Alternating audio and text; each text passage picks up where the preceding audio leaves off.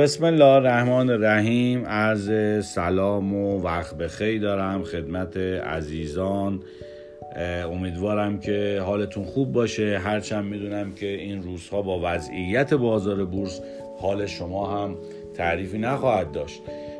اما با یه تحلیلی در خدمت شما هستیم به تاریخ 29 مرداد 99 و اینکه وضعیت بازار امروز و علت اصلاحات. خب دوستان گشت و گذاری کردیم توی مجموعه و علل اینکه چه اتفاقاتی افتاد در یه هفته گذشته بخوایم بررسی داشته باشیم. امروز هم آخرین روز هفته بود.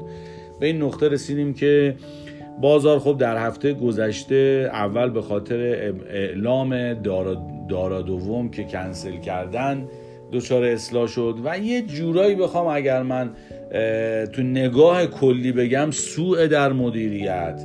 و کج سلیقگی مدیران ما عدم تدبیرشون عدم ثبات تصمیم گیریشون و اینکه طرح و برنامه ندارن و باری به هر جهت تصمیم می‌گیرن. تصمیمات زودگذری که همش دائم یه تصمیم گرفته میشه. بعد یک بدون تفکر بدون اینکه طبعات اون تصمیم رو در نظر بگیرن یه کاری انجام میدن و یقینا به ضرر همه علل خصوص سهامداران تموم میشه. و نکته بعد اینه که در پایان قطعا اینها متوجه میشن که آقا اشتباه کردن و این اشتباهات و تصمیمات اینچنینی آسیب می‌زنه به بازار بورس و اینکه باعث بیاعتمادی سهامداران میشه. خب برگردیم به آنچه که گذشت. خب اولین مسئله که ما در بورس داشتیم در هفته گذشته بحث اعلام کنسل کردن دارا دوم بود که بازار یه مرتبه دچار اصلاح شد. بعد مجددا اومدن گفتن خیر این مسئله برگشت به جای اولش فرداش سبز شد.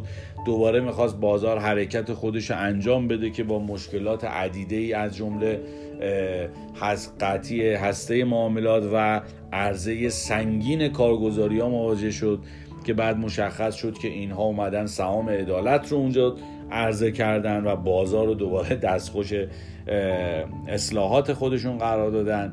و بعد مجددا تصمیم خوبی گرفته شد و اینکه قرار شدش که سهام عدالت به صورت بلوکی واگذار بشه و این مشکل حل شد در واقع. فروش سهام عدالت به صورت بلوکی برای حمایت از سهامداران که این خبری بودش که حسین فهیمی اعلام کرد و خب در واقع این مشکل حل شد.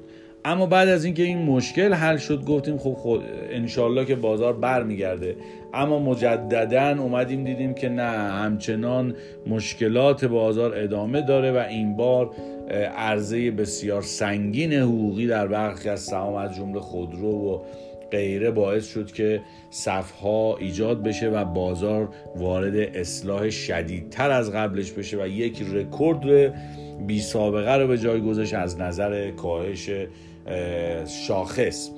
اما علت چی بود؟ گمان زنی ها بیشتر روی این دستورالعملی بود که الان خدمت شما عرض می‌کنم به تاریخ در واقع 17 یک 99 یک صورت جلسه ای که در هیئت مدیره سازمان بورس بهادر اعلام شد به این نتیجه رسیدن که آقا این سقف سرمایه گذاری صندوق های با درآمد ثابت در سهام بیاد به 5 درصد کاهش پیدا کنه. یعنی چی؟ یعنی این صندوق هایی که الان ما داریم حد اکثر سقفی که می‌تونن سرمایه گذاری کنن تو سهام 5 درصد بود.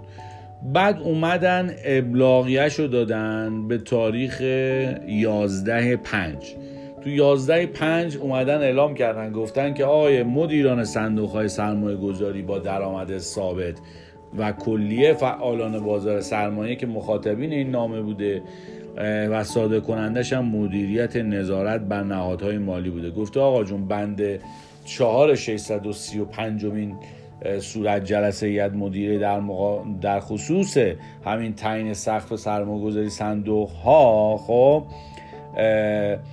به میزان حد اکثر 5 درصد از ارزش کل دارایی های صندوق اصلاح شد خب یعنی چی؟ یعنی اومده میگه که آقا جون شما صندوقدار حد اکثر می‌تونی که 5 درصد ارزش کل داراییت رو بیاری بذاری بعد دو اومده میگه که هر زمان مبلغ ذخیره ناشی از تغییر ارزش سهام در صندوق سرمایه گذاری با درآمد ثابت بیش از 80 درصد ارزش سهام و حق تقدم سهام گردد مدیر صندوق می‌تونه علاوه بر پرداخت های ماهانه از محل ذخیره تغییر ارزش سهام مبلغ مازادش رو هم به صورت تدریجی و یا در اولین مقطع پرداخت سود بین سرمایه‌گذارانی که یک سال گذشته حالا به هر حال هر کدام سهم داشتن در صندوق حضور دارن مبنای روزشون توضیح بکنه. گفت آقا این سود اضافهش هم بدید بره. اما آنچه که اتفاق افتاد این بود که آقا این صندوق ها موظف شدن حد اکثر ارزم خدمت شما داراییشون توی سهام ها رو بیاره می‌کنن 5 درصد. حالا شما در نظر بگیر مثلا صندوقی که الان چهل درصد دارایی داشته باشه توی یه سهم باید چیکار بکنه؟ باید چیکار بکنه؟ 35 درصد خب دارایی خودش رو باید بفروشه بیاد ببره تو صندوق خودش. خب البته این هم که می‌دونید این تصمیم رو دولت گرفت باز هم برای اینکه نقدینگی رو جذب خودش بکنه. برای این اتفاق اما زمانی که اینها گذاشته بودن مهلت که داده بودن اونجوری که به نظر می‌رسه ده روز مهلت داشتن.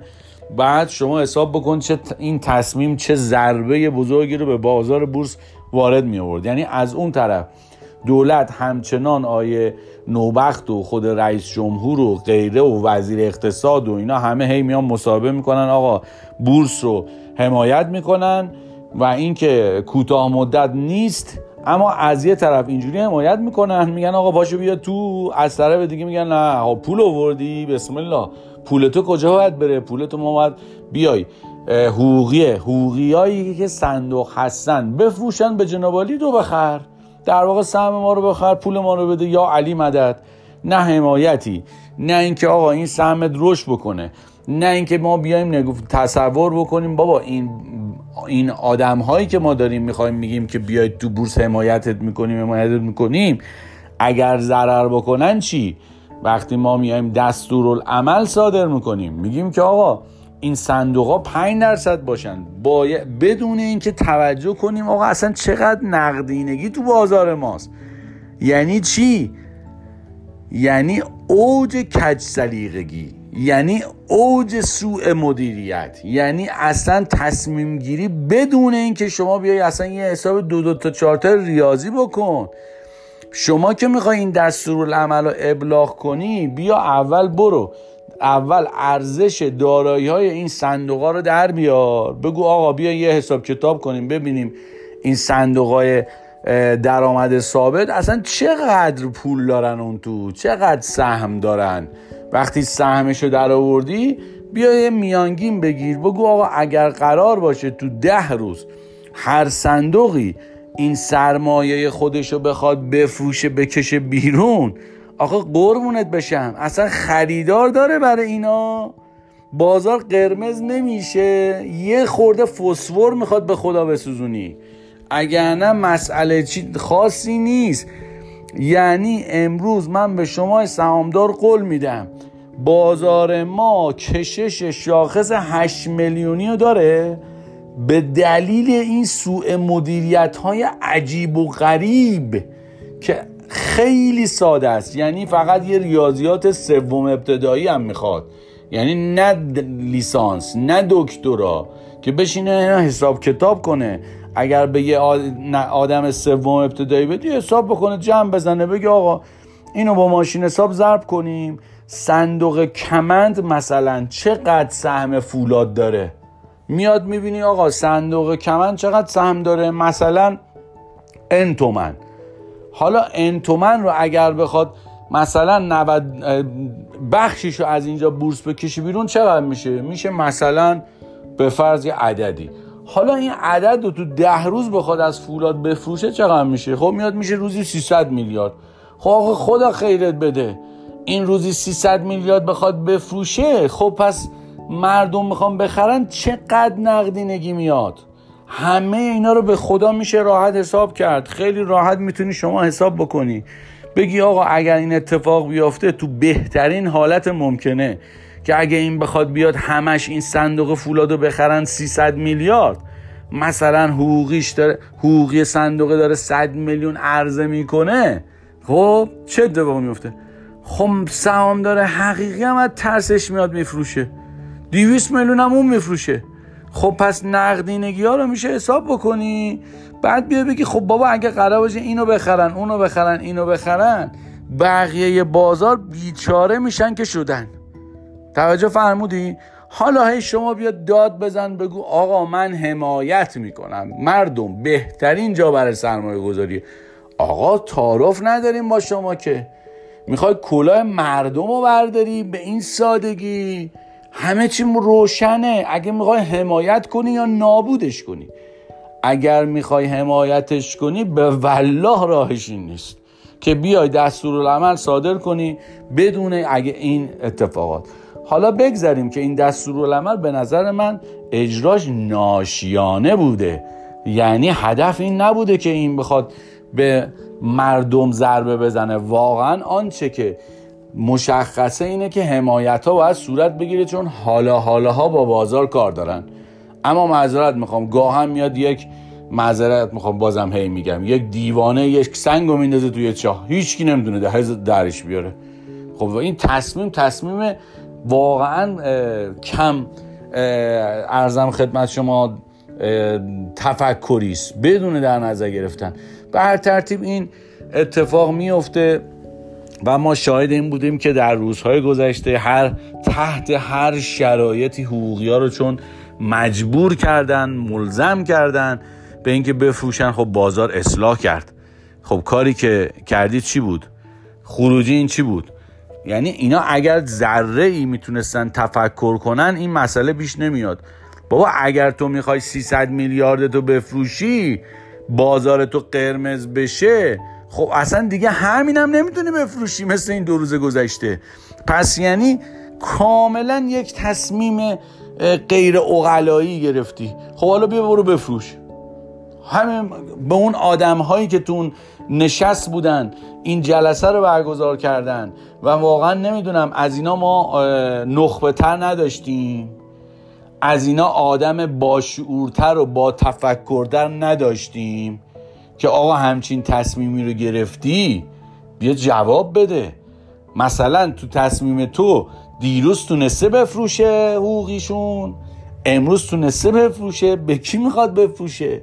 تو کاری کردی مردم رو فراری دادی منهای اینکه زیانهای سنگین میلیاردی رو به مردم وارد کردی.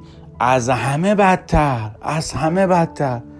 یک خوراک تبلیغاتی این ارزم خدمت شما ضد انقلابا رو فراهم کردی. خوراک تبلیغاتی دیدی به اون دشمنان قسم خورده ما. که الان نشستن به ریش ما میخندن هر روز دارن آگهی می‌زنن شای آقا بازار ایران ریخ بورس ایران نابود شد الفرار الفرار. شما کردین. من بودم این آدم هایی که تو این جلسه این تصمیم گرفتن همه اینا رو الان دادگاهی می‌کردن. به چه جرمی؟ به جرم ببخشید بیشوری. به جرم خیانت در تصمیم گیری به جرم نادانی. که شما با سرمایه یه ملت بازی کردی و راه های نفوذ این اجنبی های خودفروش رو باز کردی که اینا امروز بخوان بیان برای ما دوباره به قول معروف سوسه بیان. بگذاریم. این اتفاق متاسفانه افتاد. همیشه هم از این مسائل ما داریم برای اینکه اونایی که باید تو یه جایگاهی باشن نیستن. تا اینکه این لو رفت یه جورایی این موضوع و روز تقریبا دیروز بود. دیروز بود که آقای محسن خدابخش در واکنشی به اعلام برخی فعالان مبنی بر اثر منفی نقش صندوق های سرمایه‌گذاری با درآمد ثابت در روزهای اخیر واکنششون داد. اومد گفتش که آقا نخه این ادعا بهانه بیش نیست. چرا که این مسئله در اختیار سازمان بورس بوده و امکان بازنگری وجود دارد. حالا